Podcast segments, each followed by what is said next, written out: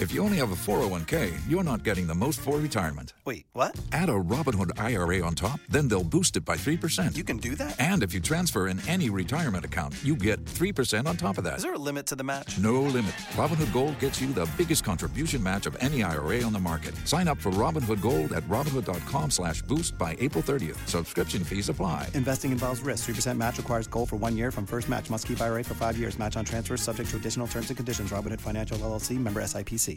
Today is Saturday, January 20th, and today we're talking all about the U.S. job market, what it is today, and what to expect for the rest of this new year. Also, how to stay on top of work trends that could improve your career and your paycheck. So, first, let's look at the numbers. ZipRecruiter's chief economist, Julia Pollak, is sharing her analysis and predictions based on what's happening with AI, hybrid work, and more, and why she thinks we're on the cusp of something great. Welcome, welcome to the Newsworthy Special Edition Saturday, when we sit down with a different expert or celebrity every Saturday to talk about something in the news. Don't forget to tune in every Monday through Friday for our regular episodes, where we provide all the day's news in 10 minutes. I'm Erica Mandy. It's now time for today's Special Edition Saturday. Julia Pollak, thank you so much for joining us here on the Newsworthy once again. Thank you very much for having me. So, ZipRecruiter just released its 2024 labor market outlook this week. And I know in it you wrote that we are on the verge of a second roaring 20s with a twist. So, explain a little bit about that for why is that? Well, the first roaring 20s were really about two big innovations. One was a shift to a brand new power source, electricity, which had far reaching effects and made everything more productive. And the other was uh, the adoption of a much more productive way of building things, which was the assembly line. And now, these 2020s, uh, we also are making huge strides in the same kinds of areas. We are moving over to, to green energy sources with very, very far reaching implications for infrastructure, for cars, for buildings, uh, for everything under the sun, really. And at the same time, companies are rapidly investing in a whole new way of doing things much more productively that is expected to boost productivity and efficiency dramatically. And that's AI, generative AI in particular. We know, though, that the 1920s ended with the Great Depression, but I know that you think we're going to kind of get the good part of this without the bad. Can you explain? Yeah, so some of the bad in the first period of the 1920s uh, were a lot of smog, uh, that period of industrialization was not so great for the environment. And the other issue was that it did lead to speculative excess, partly because interest rates were so low. This time, we got the crash out of the way first, and we also are likely to see slightly higher interest rates for longer. It's not likely to see zero interest rates anytime soon. Uh, and so that will maintain some kind of balance in the financial sector and, and keep the players in check. And at the same time, the developments that are taking place in the energy sector are actually moving us to a smog free existence. One thing I do want to ask when it comes to AI, there is some fear, right, that AI will actually take jobs away. So, what's your take on that part? So, this is a brand new technology and nobody really knows what's going to happen, but I think it's important to pay attention to the brand new research that's coming out every day. One major study looked at companies that are adopting AI and found that yes, when companies hire people with AI skills, they do reduce hiring elsewhere, but with no effect overall on their top line headcount.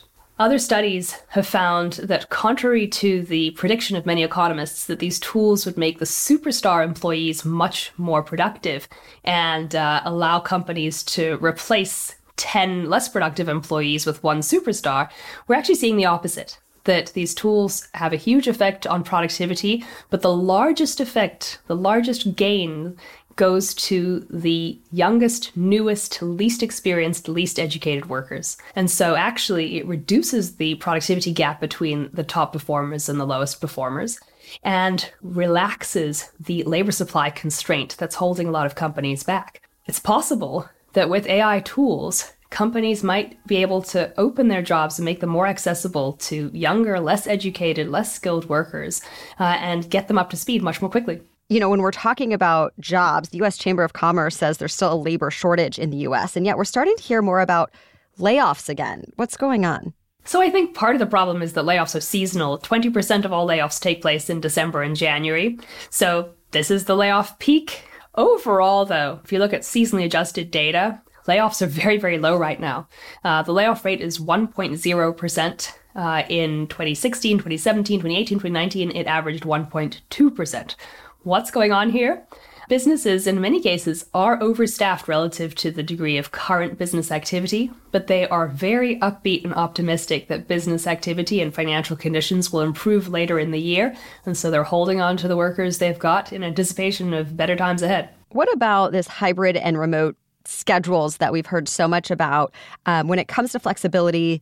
Are those winning out? And even though we're hearing so much about them, I'm curious what percentage of jobs actually have that set up and how that might change over the year. Sure. So we've studied this very, very thoroughly, and uh, only 16% of office jobs are required to be done in the office uh, five days a week now. Hybrid schedules have become the norm when it comes to office jobs that can conceivably be done remotely. There's very wide variation. You know, about 18% of companies allow people to do them fully remotely, and 15% require people to be in the office one day a week, and 10% two days a week. There's massive variation. And companies are still experimenting and exploring and changing. But the overall finding is that the five day in office workday is, is dying, that flexibility and hybrid work are becoming the widespread norm and are most popular among workers, um, and that remote work, fully remote work, because it has huge benefits in terms of cost and access to talent, is here to stay.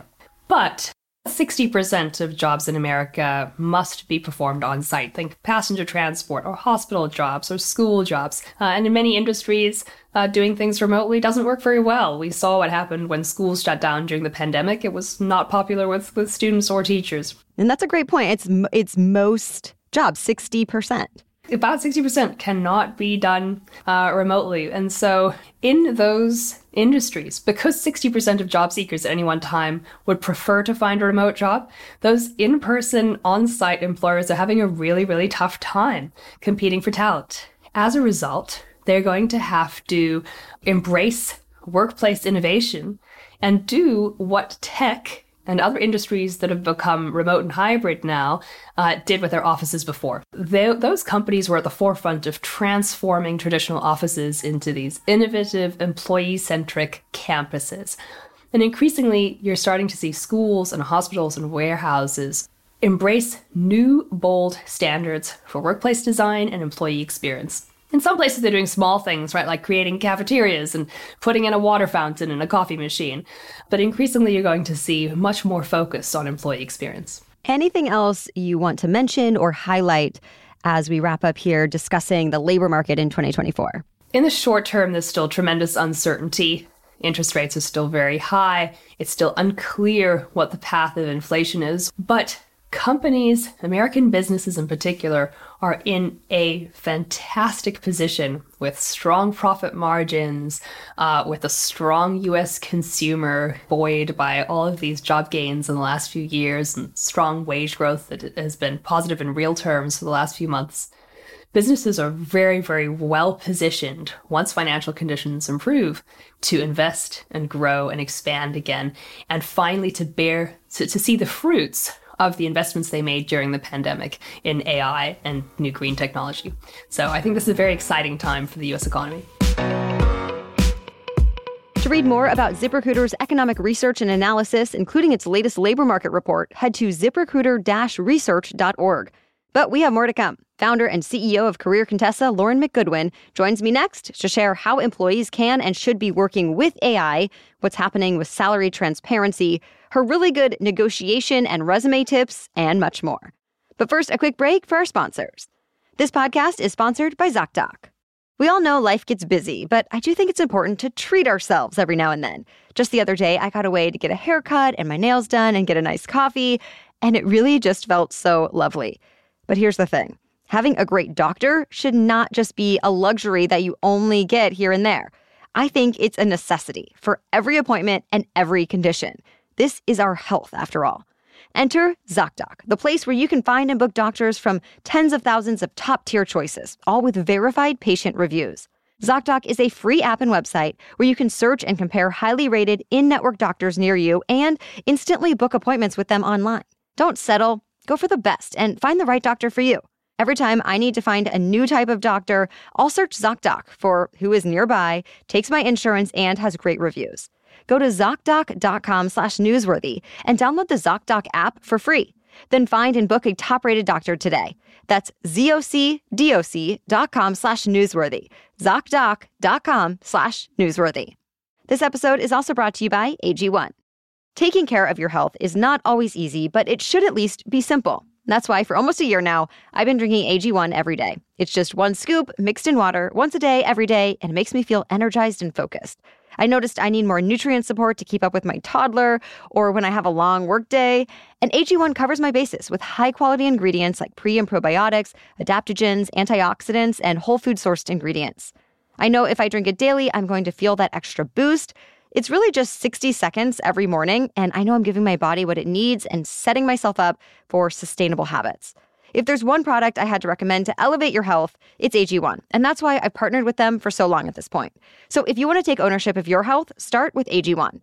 Try AG1 and get a free one year supply of vitamin D3 plus K2 and five free AG1 travel packs with your first purchase exclusively at drinkag1.com slash newsworthy. That's drinkag1.com slash newsworthy. Check it out.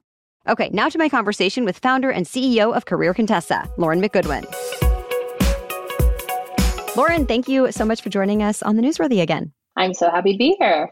So, I know one of the top trends that you've talked about is that artificial intelligence will continue to become even more prevalent in the workplace. How can employees really use AI to their advantage? So, if I were an employee, I would think about okay, what parts of my job could be automated, or what parts of my job would it be really nice to almost have like a personal assistant for? For example, I use AI to help me come up with an outline for a blog post. That's something that saves me time and energy so then I can write a better blog post at Career Contessa. I use AI to collect email addresses via um, Instagram messaging because growing our email list is always important to us. So, like you can see, I am using AI to help me at my job to be working smarter and better and not just harder at my job. When I say AI being like a complement or being added into your job versus replacing your job, that's what I'm talking about. Another big trend is the growing prevalence of a hybrid work schedule. How much are you actually seeing the hybrid work that everyone's talking about? Do you think it will become the new normal, as many people have said? What do you think the impact of hybrid work is going to be? I think that the companies that offer um, virtual first or remote first environments and even the ones who offer hybrid environments, they're going to get the better pool of talent. It has more people interested in your position, and you are sending the message that you trust the person. So that starts the relationship off very differently. High performing teams, one of the number one things that they have is trust. So I hope that hybrid at a minimum will be the new quote normal. I but I also really really hope that we continue to see virtual first slash remote first um, organizations continue to experiment with how what does this look like. You know, you can't just slap you know a zoom or microsoft office or teams uh, subscription on your team and be like okay continue working the way you were before just like do it from home like it doesn't that is not the best way to be optimizing a remote work organization. You have to really change and kind of come up with these new ways of working. And so one of the companies i really love who's very good at this is atlassian. And they basically have an entire team that's dedicated to running experiments about how do we work more efficiently? How do we make it so that you know when you're working distributedly you're you're able to get those goals done. So it shouldn't be about where you work. It should be about what work gets done the outcomes and then i also want to talk to you about salary transparency there are some new laws out there requiring companies to reveal what salaries they're offering in job posts so do you think this continued shift to more salary transparency is because we're seeing these state laws, or is it because younger workers are really insisting on this salary transparency? What's what's behind this? I think if it wasn't for the law, um, there's no way companies would have done that. Um, but now that we are having these laws in place, it just really like amplifies that conversation where it used to be really tacky to ask someone how much money they make. Now we're much more comfortable with that. Um, going around and collecting salary market rates so that you can understand what should I ask for in my raise. You know, all of that has become way less secretive over the years. And now people are able to, you know, make sure that be, they're being paid fairly as somebody else. Because, for example, when Joe was being paid $100,000 for something, I was being paid $70,000. I had no idea that the salary range for the role was between 90 and 100. And I just was willing to take 70, that kind of stuff. So I think the salary transparency laws have been incredibly important for kind of moving that conversation forward. And of course, before you can get to those salary negotiations, you have to stand out. So, what advice would you have for job seekers about how to spice up their resume? What are recruiters really looking for? One resume trend that I would highly recommend is that you move your resume from being achievements only based to impact based. For example, I grew the Instagram account by 30,000, which enabled us to launch an AI chatbot to grow the email list. Growing the email list is ha- our direct sales funnel or something like that. So it's like, what was the impact of your achievement? I think that is actually a really great exercise for you to go through every single one of your bullet points right now and say, okay, what was the impact of this bullet point? Yes, I grew this thing, or yes, I increased that. Yes, I got this outcome but what was the bigger impact that it had at the company? Um, and that will be really valuable to be able to talk about. Okay, so if somebody doesn't necessarily want to leave their current job, but think they deserve a raise, what are some actionable steps to make that happen in the right way?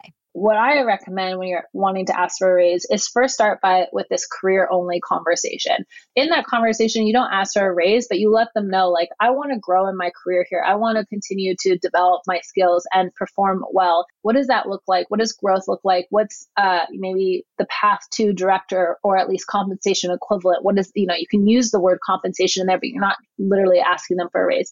And then three to six months after you've had some actual achievements and impacts that you can go back and use as actual examples, then you can go and have the conversation of, you mentioned these things to me three or six months ago, or however long it was. I've been taking initiative. Here are the results of my hard work. Here's how I plan to continue to grow in my role. I've also done some salary market data research. It looks like uh, compensation for people in my role is actually closer to this than is to that. I'd like to talk about considering uh, a raise of X percent or X amount. And that is a much stronger conversation um, where you're making it about your impact and about your future and what that looks like here. So, you know, and that's why I say asking for a raise is very different than asking for like a cost of living adjustment or something that is maybe just based on more like inflation and time spent in the role. Um, asking for a raise, it's like you really need to be able to back that up. And what's your final takeaway for our audience? I think the most important thing is that if you're job searching right now, network with people. That's a really important piece. If you're in an organization right now, my best advice is to figure out how you can make an impact. How can you be an invaluable contributor to your team? And to do that, you need to understand what are the most important things to the organization right now. So, kind of doing the job that's needed, not necessarily the job that you were assigned to do. And I think that's going to be continue to be really important because the workplace is adapting quickly and it is changing quickly. And how are you going to stay at the forefront? So there is so much more great advice from Lauren McGoodwin and the Career Contessa team.